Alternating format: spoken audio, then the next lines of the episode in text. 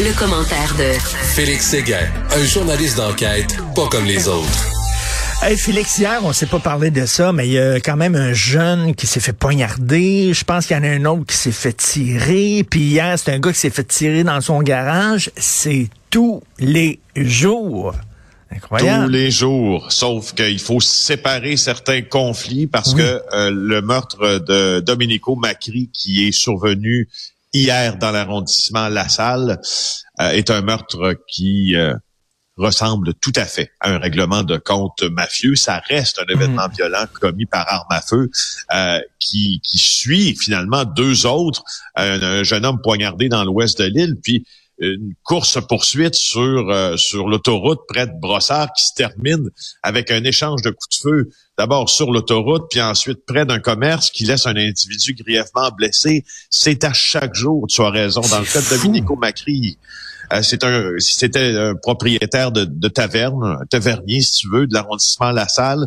Il a été tué dans des proches de Macri qui étaient dans sa résidence quand c'est arrivé. Donc, ils ont entendu les coups de feu. Ils ont en partie vu la fin de la scène, si tu veux. C'est arrivé vers 21h10. Macri était euh, était décédé à l'arrivée des... Euh, il a succombé à ses blessures, en fait, euh, lorsqu'il a été transporté dans un centre hospitalier. C'est ça, mais tu sais, qui, qui vit par l'épée meurt par l'épée. Là. Ça fait partie ben, des règlements du milieu. C'est pas quelqu'un, c'est pas un jeune qui se promène puis qui se fait poignarder comme ça au hasard. Là. Non, non, non. Puis tu, vois aussi que euh, le, modus operandi, si tu veux, porte un, peu plus la signature, euh, faut bien le dire, là, d'un tueur qui est habitué de commettre ce genre de délit parce que euh, c'est pas une fusillade. On n'a pas tiré partout dans un quartier résidentiel en plein jour près d'une garderie. Là, tu vois comment ça arrive des fois. Là, euh, et là, ça semble beaucoup plus ciblé. Euh, Macri était quelqu'un qui était bien connu du clan Risuto. Faut faire attention. C'était pas une affranchie de la mafia. C'était pas un,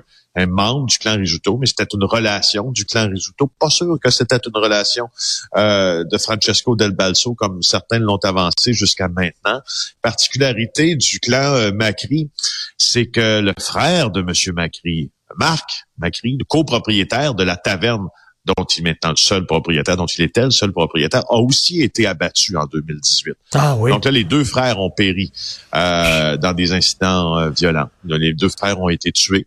Euh, mhm. Ce qui m'amène à te parler d'un angle assez intéressant sur sur la mafia généralement parlant, parce qu'on oublie toujours l'arrondissement La Salle quand on parle euh, hmm. de mafia. Je sais que tu as grandi dans le sud-ouest, hein, oui, oui, pas loin toi, de l'arrondissement. J'étais à côté, j'étais à côté.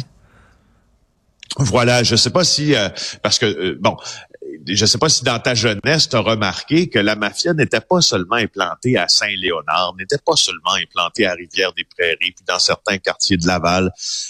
il y a des vieux vieux mafieux qui sont extrêmement influents qui ont leurs habitudes et leur résidence dans l'arrondissement de La Salle, même ah, à Verdun aussi. Oui, oui, oui. Euh, et, d'ailleurs, pendant la première vague d'immigration euh, italienne, c'est à La Salle que beaucoup d'entre eux se sont établis et non pas à Saint-Léonard. Donc, hmm. les premières vagues d'immigration, euh, c'est vers La Salle que l'on s'est concentré. Pourquoi? Parce que c'était là où était située l'industrie lourde, n'est-ce pas? Et, et, c'est là où, où plusieurs euh, plusieurs immigrants trouvaient trouvaient du boulot. Alors mhm. euh, alors la salle est bien présente dans le monde criminel à Montréal. Il y a beaucoup d'actions à la salle. C'est drôle parce que l'architecture des maisons et Saint-Léonard et Ville-la-Salle se ressemblent beaucoup. La façon dont les hein, maisons sont faites, ça se ressemble beaucoup. Moi, à l'époque, c'était à Villemort, c'était tough. Quand j'allais à Villemort, ah, ça brassait beaucoup à Villemort. Écoute, tu veux nous parler de Rambo? Bon, ben oui, parce que euh, il semble que la, la les nouvelles frasques de Rambo euh, Gauthier sont encore en train de nuire à, des gens. Rambo Gauthier fait pas dans la dentelle et euh, tu sais là qui s'est affiché euh, lors d'une de, son événement à Québec là qu'il a organisé avec une sucre d'une microbrasserie gaspésienne, la Malbar. Et là, Monsieur Monsieur Gauthier vient de découper sa tuque de la jeter aux poubelles et de prendre des photos de tout ça en disant le Malbar c'est fini. Pourquoi? Parce que après que les propriétaires de la microbrasserie l'ont vu avec sa fameuse tuque, eh ben euh, je veux te dire une affaire, s'ils se sont dissociés un peu ah, euh, des propos puis de la manière dont M. Gauthier voyait les choses, puis voyait euh, l'ultimatum en quelque sorte mhm. là qu'il demandait au gouvernement de François Legault. Les autres, ils ont dit c'est pas tout à fait le genre de publicité qu'on veut. Et ben. puis on veut se dissocier un peu là, de, de cet homme-là. Puis lui a répondu en faisant ça. Fait tu sais, la, la microbrasserie est assaillie de commentaires là, dégradants puis agressifs de la clique à Rambo. Alors euh, je sais pas comment dire. écoute, il y, a, y, a un humoriste, je sais pas si tu as vu passer cette, vidéo-là, qui, qui, euh, qui s'appelle Kevin. il s'appelle Kevin, là, et euh, il fait comme un, camionneur révolté, et tout ça, c'est tellement drôle. Mais le gars, là, ah, le gars, il a reçu ce qu'on appelle des hate mails, là. il a reçu des menaces, mais vraiment inondé de menaces. Et il a dit euh, au micro de Paul Arcan, il a dit, moi, je jurerai plus jamais de ces gens-là, je fais plus de jokes sur eux autres, ils sont trop, ils me font trop peur. Il y a eu vraiment drôle De, de, ça, moi, j'ai adoré cette, euh, ce sketch-là parce que j'adore en fait principalement les sketchs où, il faut que tu sois très attentif pour tirer le vrai du faux, puis le jeu de la réalité. Alors, dans son sketch, là, tu sais, ce qu'il dit, ce qu'il fait, puis la manière dont il parle, ben moi, il me semble j'en ai entendu souvent là, des gens là, en roue libre comme ça, là, chez eux, là, en disant Bon, ben là, c'est ça, puis tabarnak, ben là, vous allez vous en venir. puis euh, il y a son fils qui entre dans hey, attention, papa est en train de changer le monde. Ah mon Dieu, oui. c'était drôle. Le fils papa, ah. papa, puis il dit Attends une minute, ton père est en train de changer le monde. Et tu sais que Bernard Drinville pensait que c'était vrai. Il a écrit sur Twitter en disant Ça se peut-tu, vraiment? Alors que il me ah. semble que visiblement c'est une caricature, mais c'est très drôle. Mais bref, mais ça montre cet humoriste cela a reçu énormément de menaces. Ça montre que ces gens-là n'entendent pas beaucoup à rire et sont assez agressifs. le monde est flyé en tabarnouche. Oui, quand t'es pas capable de, de compartimenter dans ta tête euh, tes opinions sur un humoriste ou sur un politicien qui fait une déclaration, puis tu t'en prends à ces gens-là, puis tu es agressif avec eux ben autres. Oui. Je veux dire, ça, ça, ça, ça, euh, l'eau se rend pas dans toutes les parties du corps, là. pas l'eau courante partout. C'est incroyable. L'ascenseur se rend pas jusqu'en haut. Hein? L'ascenseur se rend pas jusqu'en haut. Il n'y a pas du Wi-Fi dans toutes les pièces. Hein? Ça fait pas égal. Euh, écoute, euh, le convoi de la liberté qui fait des petits un peu partout à travers le monde, j'aurais le goût de leur dire, c'est parce que vous arrivez à 3h moins 5. Là. On a allumé les lumières, on a mis les, les chaises et tables, on a arrêté la musique. C'est fini, là. Eh, moi, j'ai le goût de dire que la musique n'est pas arrêtée, mon cher Richard. Oh non. Maestro, musique.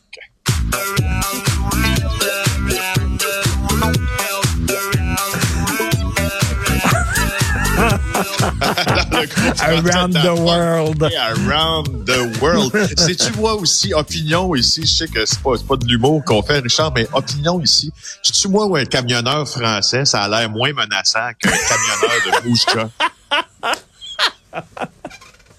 Non, mais je me pose la question depuis, depuis le J'en ai, vu, j'en ai vu un, reportage qui est passé à LCN ce matin, puis un camionneur français qui dit Freedom, Freedom. Effectivement, ça.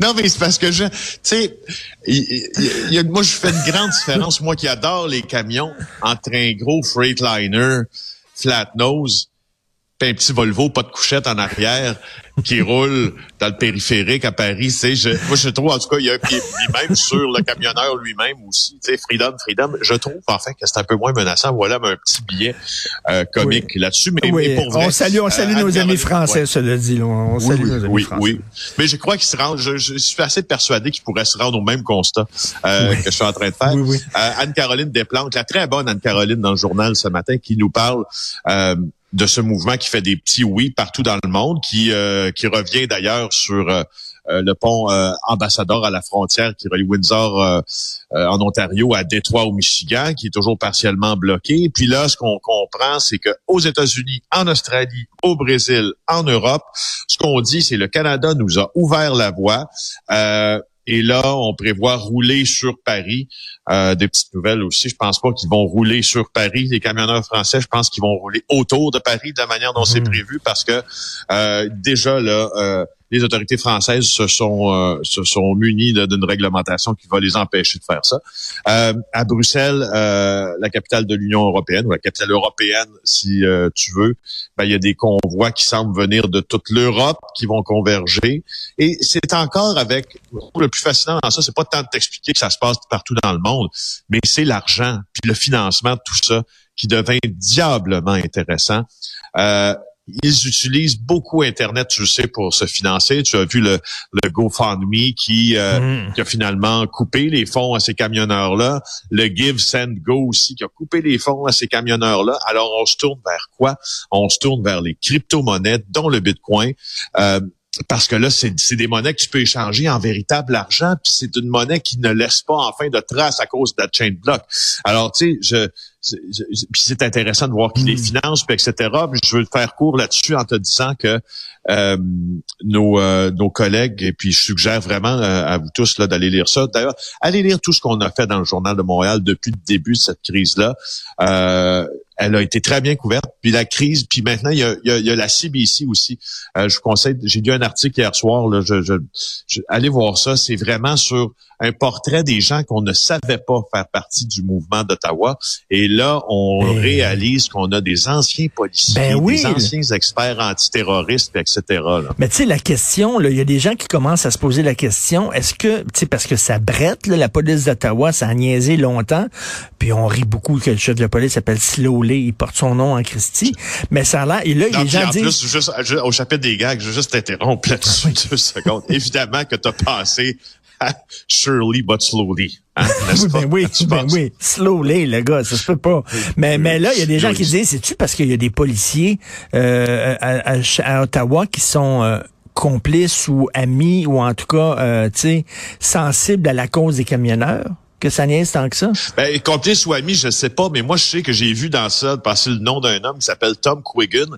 Et c'est un gars que moi et mon collègue, respecté collègue Andrew McIntosh avions interviewé à plusieurs reprises pour son expert euh, son expertise plutôt en contre-terrorisme, quelqu'un qui, qui a une expérience là extrêmement pointue dans les forces de l'ordre, dans diverses escouades. Et là, quand, et là, je vois son nom apparaître là-dedans, puis je me dis, tabarnouche, j'avais peut-être pas j'ai peut-être pas vu tout le mouvement comme j'aurais dû le voir là, hmm. euh, parce qu'il y a des, gens dans ça qui sont très près des forces de l'ordre. Oui, c'est ça, c'est ce qui semble. Il y, a des, beaucoup de gens des forces de l'ordre qui euh, seraient, en tout cas, euh, euh du moins, euh, qui, qui appuieraient, tiens, ce mouvement-là. Et en terminant, tu veux parler de M. Grandroux. Oui, c'est lui qui vendait du manger. Alors, euh, oui. La, la, la, Grande Roue, j'ai fait ça, moi, une fois. Je suis allé dans la Grande Roue du Vieux-Montréal. Une fois, ça coûte. Ça, il faut que tu réhypothèques ta maison. Là. ça coûte hein, cher pour un petit tour de Grande Roue avec une vue imprenable sur un stationnement. En tout cas, bref.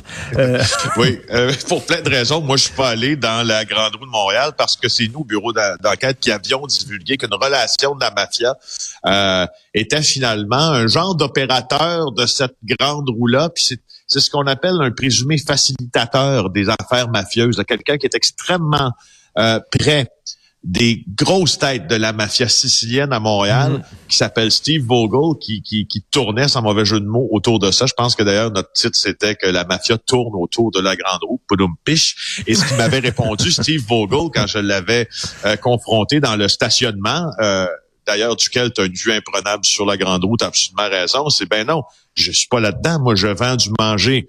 Euh, alors, il ne vendait pas que du manger, il était effectivement là-dedans. Puis Marc Sandreski, mon collègue, nous apprend aujourd'hui que le fisc lui réclame euh, 73 000 dollars en impôts et en taxes impayées.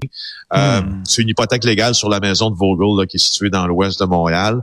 Euh, puis tu vois, là, en 2019, il y, avait eu une audience à la RAGI, c'est la Régie des alcools, des courses, des jeux, euh, sur les fréquentations de Vogel en lien avec la demande d'un permis de la Régie des alcools et de restaurants à Grande Roue de Montréal. Puis euh, lui avait dit là, qu'il n'y a absolument rien à voir avec la, la Grande Roue. Puis soi-même là, les régisseurs ne l'avaient pas cru.